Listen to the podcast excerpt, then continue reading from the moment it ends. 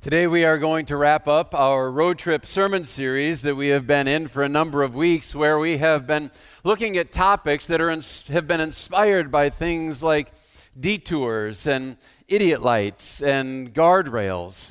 And uh, today we're continuing on with that. If you've missed any of these along the way, I certainly invite you to go online where you can pick up on any of those that you have missed. I hope that you've been enjoying this series. I know that I certainly have been along the way as we've made our way through it. One of the things that I've enjoyed about it is that many of you throughout the course of this series have shared with me your stories of road trips that you have taken and some of the hijinks and some of the different challenges and difficulties that you encountered along the way. At least one of you shared with me during this road trip series this t shirt. You gave me this shirt and uh, very, very much appropriate a road trip t shirt to go along with the sermon series. I like it when people give me gifts that are in keeping with the theme of a sermon series. And so next week I'm kicking off Money, Money, Money. And uh, so uh, just be aware of that. I think we'll just leave that there for now.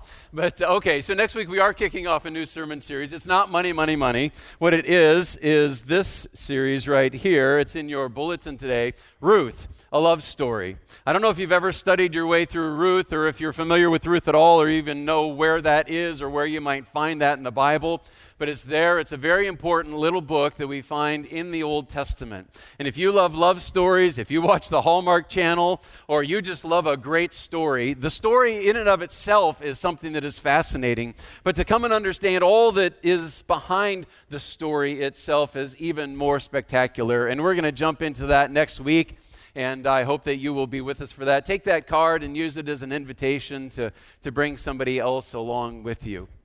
But as we've made it through, I've listened to some of your different stories, and it, it sort of be, has been impressed on me that most of us actually share very similar backgrounds or experiences when it comes to road trips. And uh, talking to the young parents is kind of a fun thing to do because we were all there if you've got kids, and, and uh, you or talking kids or people are talking about how fun it is going to be to just go on the trip and share experience with our kids and, and we're going to play i spy in the car and i've already got the, the license plate bingo sheets copied off that we're going to play together. It's going to be so fun. It's so cute to listen to them talk.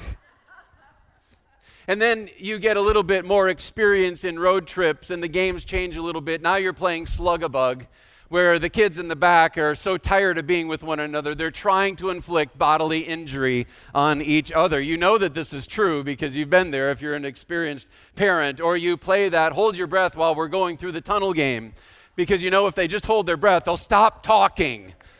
And so you kind of slow down the car while you're driving through, thinking maybe they'll even pass out for a little while. we had a little different approach that we took, and some of you have told me that this is very much what your approach has been also. And that is you get in the car at night and you drive all the way through the night to get to your destination, sustained, the driver sustained only by Mountain Dew and Red Bull and Twizzlers, risking the lives of the entire family while you're driving through the middle of the night, just so the kids are asleep while you do it and you don't have to play another game of alphabet right? You've been there. We've all been there. And the reason we do all of that is so that we can avoid hearing little things coming from, little phrases coming from the people in the car. The phrase that I'm thinking about is, Daddy, why is the policeman behind us got his flashing lights on? But that's not the one that I'm really talking about today. The question is, are we there yet? Seems like every road trip that I've ever been on with my family, we keep hearing this little phrase, this question Are we there yet? Are we there yet? I thought it would never stop. And sometimes the kids would ask it too. and we'd, we'd make our way along, and eventually we would get there. But the reason that that question just keeps coming up, and why it's been perhaps your experience also, is because sometimes the journey gets long. Sometimes the journey just gets long to get to your destination. And what we're thinking about and talking about today is the fact that that's not just true in the road trips we take in the car, that's true in the road trip of life. Sometimes the journey just gets long. And if you stop to think about it, life is really made up of a series of journeys, different journeys that we take. One of those journeys is work and career for many of us. And we get off and it gets started well, but there are twists and there are turns that, that come along the way. And, and pretty soon we wonder is it really all worth it? The challenges come, the difficulties with dealing with people come, the grind, the hours, the stress. And we're wondering, are we there yet? Because the journey has gotten really long. And some of you really resonate with that today. Another of the journeys is parenting for those of you who have kids. And I love that journey. It's been a phenomenal journey in my life. And a lot of what I said earlier is just teasing. Well, a lot of it, maybe not all of it, but, but it gets long sometimes because there are challenges and difficulties. And it keeps you up late at night, not just because the baby's up, but maybe because the baby isn't home. Or because there are difficult decisions that need to be made and you need some wisdom to know how to journey through it. And sometimes it just gets long. Or there's the journey of financial stability that I start saving early enough. Am I going to have enough to make it all the way to the end? Am I invested in the right things? And the journey gets long and we get anxious and we get stressed out about these things. Or might have to do just with our own personal spiritual journey. Sometimes the challenge of commitment and continuing on with faithfulness has us asking the question are we there yet? Because the journey is getting kind of long. I think we've all been there. We've all experienced these things because the fact of the matter is that life just sometimes gets long. And we wonder why we're going to get there. In the car, when that's the case, a lot of times it's because we're wondering if we're going to get there because it's, it's a time where we've gotten bored. Or maybe we're tired while we're driving. Or maybe the scenery has become redundant and, and repetitive as we've gone along the way. And the same thing can happen in uh, these other journeys of life also, because sometimes there's boredom in career. Sometimes people talk about boredom in marriage, in relationships, or a, a, failing of the urgency or the desire to keep on with the budget, or to keep up with our spiritual walk, or whatever the case might be. What we need is something that might spice up the journey, something that would reinvigorate us and rejuvenate us to, to move forward toward what it is that we had out there in front of us at one point that was so exciting and so compelling and so motivating that has just slipped in the process. We need something to reinvigorate us. Well, I'm here to tell you that there is something to do just that. We're going to talk about that today, but it's going to take some intentionality on our part to turn from a course where we might be experiencing some boredom, where the, where the journey is just seeming kind of long, to getting ourselves back onto the path, or maybe onto the path for the first time in the direction where we might find that sort of hope and that encouragement and that, that desire to press on, where the journey isn't seeming long anymore, where we're enjoying the process of getting to where it is that God is calling us to go. Your worship program today, there's an outline, and you can jot down some of these intentional essentials that we need to go after if we're going to experience this. You should receive that in whatever venue you're in today, and welcome to all of you in whatever venue you're listening in. So, the first of those essentials when the journey gets long is to refresh your vision. It seems to me that there are basically two different kinds of travelers. One group are the ones who they just enjoy the journey. It's the getting in the car and the driving and looking at the scenery while they go. They just enjoy the process of getting there. The other 99% of people see the journey as a necessary evil to get to the destination, right? Most of us fall into that category, and that's why there are things that have been created, like video screens in the back of headrests, to sort of numb our minds or to get us distracted on other things so that we're not thinking about the journey that we're making. And those things have become very popular. But in my day, when I was a kid, we didn't have video screens. We just sat there bored, and we liked it. Or not. well, just as it is in the car, it's easy to get bogged down in the journey of life as well. We know that there's a destination that we started after, but that journey has become long, and there are potholes and there are detours that have come up in the midst of it. And while we were so motivated toward the end of accomplishing that journey at one point, just the problems and the realities of life have crashed in upon us. And what the temptation is when that happens is we just need to deal with the present. We need to deal with the moment. And we get so caught up in looking into and circling around the, the difficulty and the problem that exists that we have found ourselves, if you just evaluate kind of where you are, you've been moving from one problem in the moment to another problem in the moment to another problem in the moment. And we've sort of focused our attention inward instead of and losing track of what it was that one time was that North Star that we were going after that we knew that God had called us to, that He'd put out in front of us. And it's the thing that got us going on the journey and the thing that excited us so much. And today it's gone. And the journey is getting long because we don't have that hope. We don't have that goal. We don't have that insatiable desire to go and accomplish and fulfill what it was that was out in front of us in the first place. We've become so consumed in where we are that we've forgotten where we were going. We need to get past that. We need to renew that vision, to refresh that vision of where it is that God called us to go and to be. The Apostle Paul is an amazing example for us in this. The Apostle Paul is a guy, amazing, amazing servant of Christ. He was called to preach the gospel of Jesus.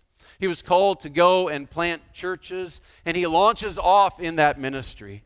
He launches off to do those very things, but while he's doing so, all sorts of issues crop up potholes and detours that come up in his life. Let me let him tell you what that was like for him. These are his words. Five times I received from the Jews the 40 lashes minus one. Three times I was beaten with rods. Once I was pelted with stones. Three times I was shipwrecked. I spent a night and a day in the open sea. I have been constantly on the move. I've been in danger from rivers, in danger from bandits, in danger from my fellow Jews, in danger from Gentiles, in danger in the city, in danger in the country, in danger at sea, and in danger from false believers. I have labored and toiled and have often gone without sleep. I have known hunger and thirst and have often gone without food. Who wants to go on a road trip with the Apostle Paul? Sounds horrible. Sounds awful, but that's exactly what he's facing. Most of us don't live completely in that realm, right? Most of us don't face that kind of challenge on a day to day basis. We're more like, yeah, I went down and I was trying to get my chai tea latte, and they were out of milk. Now, I don't want to diminish the significance of what we go through because even just looking out at the crowd I see here in the worship center, I'm looking at people and I know your story.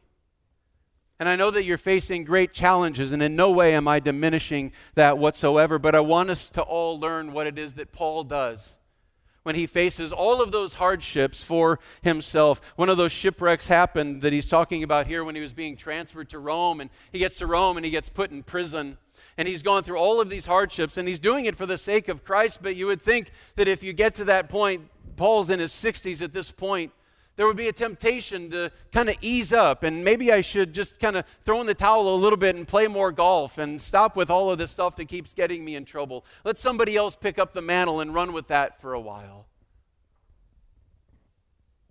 Not Paul. When the going got tough, all he did is he refreshed his vision of what it was that God had called him to do. Right at the end of the book of Acts, in fact, the last two verses, book of Acts, about half of it is just a description of Paul's life, the things that he went through, the things that he experienced. And right as it closes, it says this For two whole years, Paul stayed there in his own rented house. He was under house arrest, but you had to pay for your own house, and welcomed all who came to see him. He proclaimed the kingdom of God and taught about the Lord Jesus Christ with all boldness and without hindrance. If Paul had chosen to wallow in his pity, which he might have done otherwise, he would have become bitter. He would have become discouraged. His ministry would have tanked. He wouldn't have been able to carry on, as we read that he does here, to complete the fulfillment or complete what it is that God had called him to do, to fulfill that call that God had placed on his life. But what he does is he just presses on with it. He does refresh that vision, and it keeps him moving forward to fulfill that call of God, giving him meaning and purpose all the way up until he passes from this earth. And that same opportunity is in front of all of us. You're going to face hardships. You're going to face things that are going to stand in the way and they're going to beat you down, and you're going to say, Well, maybe I missed it altogether, or I'm just tired, or I've gotten bored or life has just become redundant and I'm just not that motivated to keep pressing on. Well, when that time comes, be refreshed by what it is that we find in the Apostle Paul right here. And for some of us, what we need is to be reminded of what it was that was out there in front of us, what that North Star was, what God's call has been on our life. And you know what that is. It's just you need to be renewed and refreshed in that. For others of us, we're at a place where actually we don't even have that North Star out there. We don't need to be refreshed in a vision because we never really had the ultimate vision in the first place. What we need is we need to establish a vision. We need to hear from God in a new way. We need to recognize what it is that He's calling us to go and do. Because here's the thing we can so often, because there are so many different journeys in life, we can have something that we put out there that we're making our way toward. And we're trying to accomplish that, but we find ourselves accomplishing it, and then we realize that wasn't the finish line. I don't feel the fulfillment. I was talking to somebody just the other day. They said, All my life I had been looking forward to my retirement, knowing that when that came, then finally I would be able to live. And he said it was great for the first couple of trips and for the first few crossword puzzle books. But then I realized that I'm not satisfied. I need something that is going to give me meaning and purpose and fulfillment. And he had to work toward renewing what is the vision that God would actually give to me. Because a lot of times we put a finish line out there and we move toward that and we think that that is what my life is all about. And it's not, friends, it's got to have some sort of a spiritual ministry kind of component to it because God has come and He has put and stamped His image on us and He has given us gifts for the building up of the body of Christ. And it's not until we align ourselves with those purposes, accomplishing those things that He is wanting to put out in front of us, to call us to go and do, that we're really going to find that meaning and that purpose and that fulfillment. And some of us are spinning our wheels because we just have never gotten to the place where we are, have established the right destination. We've had destinations. But we get there and there's still journey to go, and it's like, well, now the journey's long because I don't really have anything that's motivating me to the goal. Place that we need to begin, the first essential is that we need to refresh a vision, or maybe for many of us, establish the vision that God would be calling us to if the journey is getting long. Also, if the journey is getting long, another key essential is to press on. To press on. Let's say you're taking a trip to Philadelphia. All right, bad example. Nobody wants to go to Philadelphia. Let's say you're taking a trip to the beach. I know that you want to go to the beach, but you've gotten started on the journey and you're making your way down the road, but it's getting long and you're getting bored, and the people in the car are complaining. And, and so the driver says, All right, fine, we'll go ahead and stop in a few miles when we get to Green Tree. All right, you can laugh, but I went on a road trip once where our first stop was Robinson. And so I know what I'm talking about in this, all right? I know we've all had the experience of being tired in the car and just wanting to get out, but we've made the decision we're just going to press on because we've got to put some miles behind us. And it's a good decision to make, and we need to make that same decision sometimes in our spiritual walk. We need to recognize that, yeah, the, the going is kind of tough and, and I'm not really enjoying the moment, but I've just got to press on because there is a goal that I am going toward. If you've ever had a job, there have been days when the work that you do or the people that you work with make you thinking, make you think, I just don't have to put up with this anymore. I'm worth more than this. Or maybe you've thought seriously or have moved out of your neighborhood because the neighbors drive you nuts. And if you're the only one left in the neighborhood and everybody else has moved, then that tells you something else altogether different. Or maybe it's a ministry that you're a part of, but it's hard, and sometimes you wonder if anybody even appreciates the sacrifice that you're making and all the time and effort that you're putting into it. Maybe somebody else should take over for a while, or maybe you're ready to throw in the towel on a relationship, maybe with your spouse maybe with your kids, or a friend, or a coworker, or whoever that might be. Sometimes the journey gets long because sometimes the journey just is long. There's no magic formula that can turn a journey of a thousand miles into one that's 700. If you come up with one, let me know. I'm investing in your company because you'll make millions. Sometimes you just have to do it. The Apostle Paul hinted at that when he wrote to the Galatian church encouraging them, Let us not become weary in doing good, for at the proper time we will reap a harvest if we do not give up. Paul is saying, Sometimes the journey is just long. But if we press on, there will be a harvest. If we press on, we're going to get there. The trip is not in vain. There will be a win. But notice one other thing Paul says there in that verse. He says, We'll reap the harvest at the proper time. What that is saying is that not every season is harvest season. This is so important for us to pick up on. Carolyn's father was a farmer, and when it came to harvest season, I would go and help him as often as I could because it's a very intense time. And it's a very short window, and those of you who know farming know this that there's a, a, very short window between the time when the crop dries down enough and between the raindrops and before the snow falls, which in Minnesota is a very short period of time. that You've just got to get that crop out of the field. You've got to press on. But as I had opportunity to kind of see all of the process firsthand, I realized that harvest is just this tiny little slice of the whole season, of the whole experience. Because as soon as one harvest finishes, you have to plow the ground, and then you have to cultivate the ground, and then you have to plant the ground, and you have to fertilize, and you have to make sure it gets appropriate water, and you have to weed the ground, and you just have to keep working the soil, and you have to keep making progress in that until finally you get to the place where you can harvest what it is that you have planted all the way along the season. See, all of us want to live our lives in the harvest season. That's where we want to live all of, that's where I want to live all of my life. In ministry, that's definitely the case. I want it to always be the day when somebody gives their life over to Jesus. I want it to always be the day when somebody says, I was going this direction, but God got control of my heart, and I made the decision to stop going there and to start following after Him with all of my life, with all of my heart. I want every day to be that day. But every day is not that day. In fact, sometimes those days are rare. And so sometimes you just have to keep on with the process. You have to press on with the preaching and the teaching and the counseling and, and the challenging and the encouraging to keep moving together. Myself, you have to do for yourself. There are a lot of those days that have to be present in our life to finally get to the place where we see a little bit of harvest. We want all of life to be the harvest, but it's not going to be.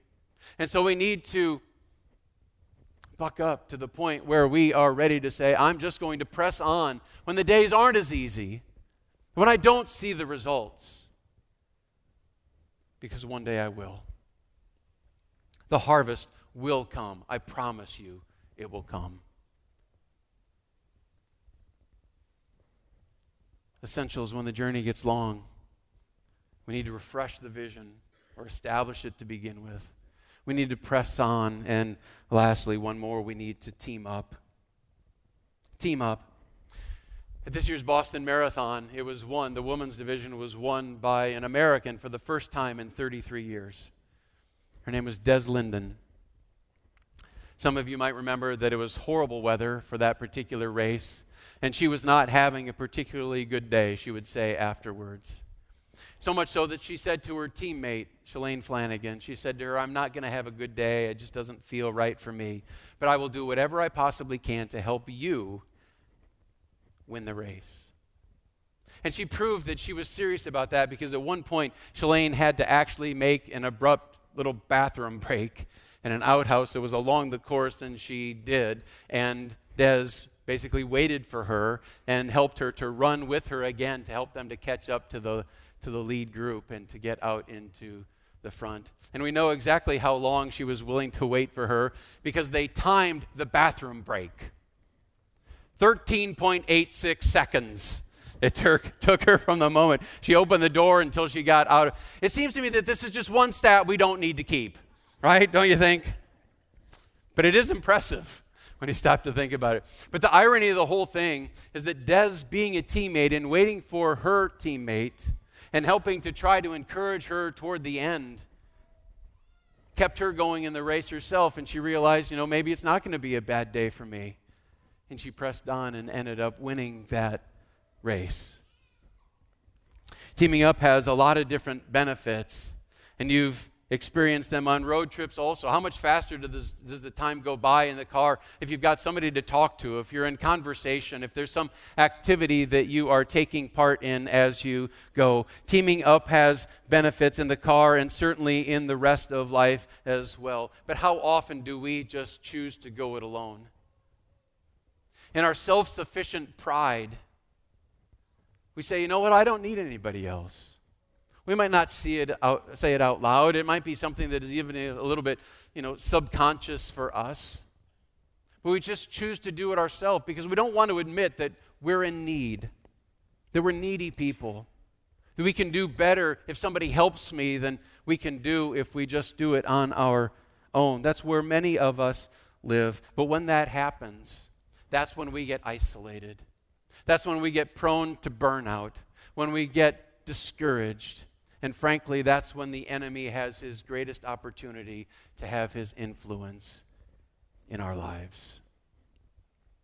This is just one of the many benefits that we have of getting in environments where we're connected to one another, like small groups. Some of you have been putting that off. I don't need a small group. I don't want a small group. I, want to, I don't want to spend my time doing that. I'd rather do what I want to do. I'd rather be isolated. I'd rather be alone. And we're setting ourselves up for challenges. As where if you get connected with other people, you'll have people there to encourage you and to support you and encourage you and be with you through the joys and through the challenges. I can't challenge you enough to get teamed up.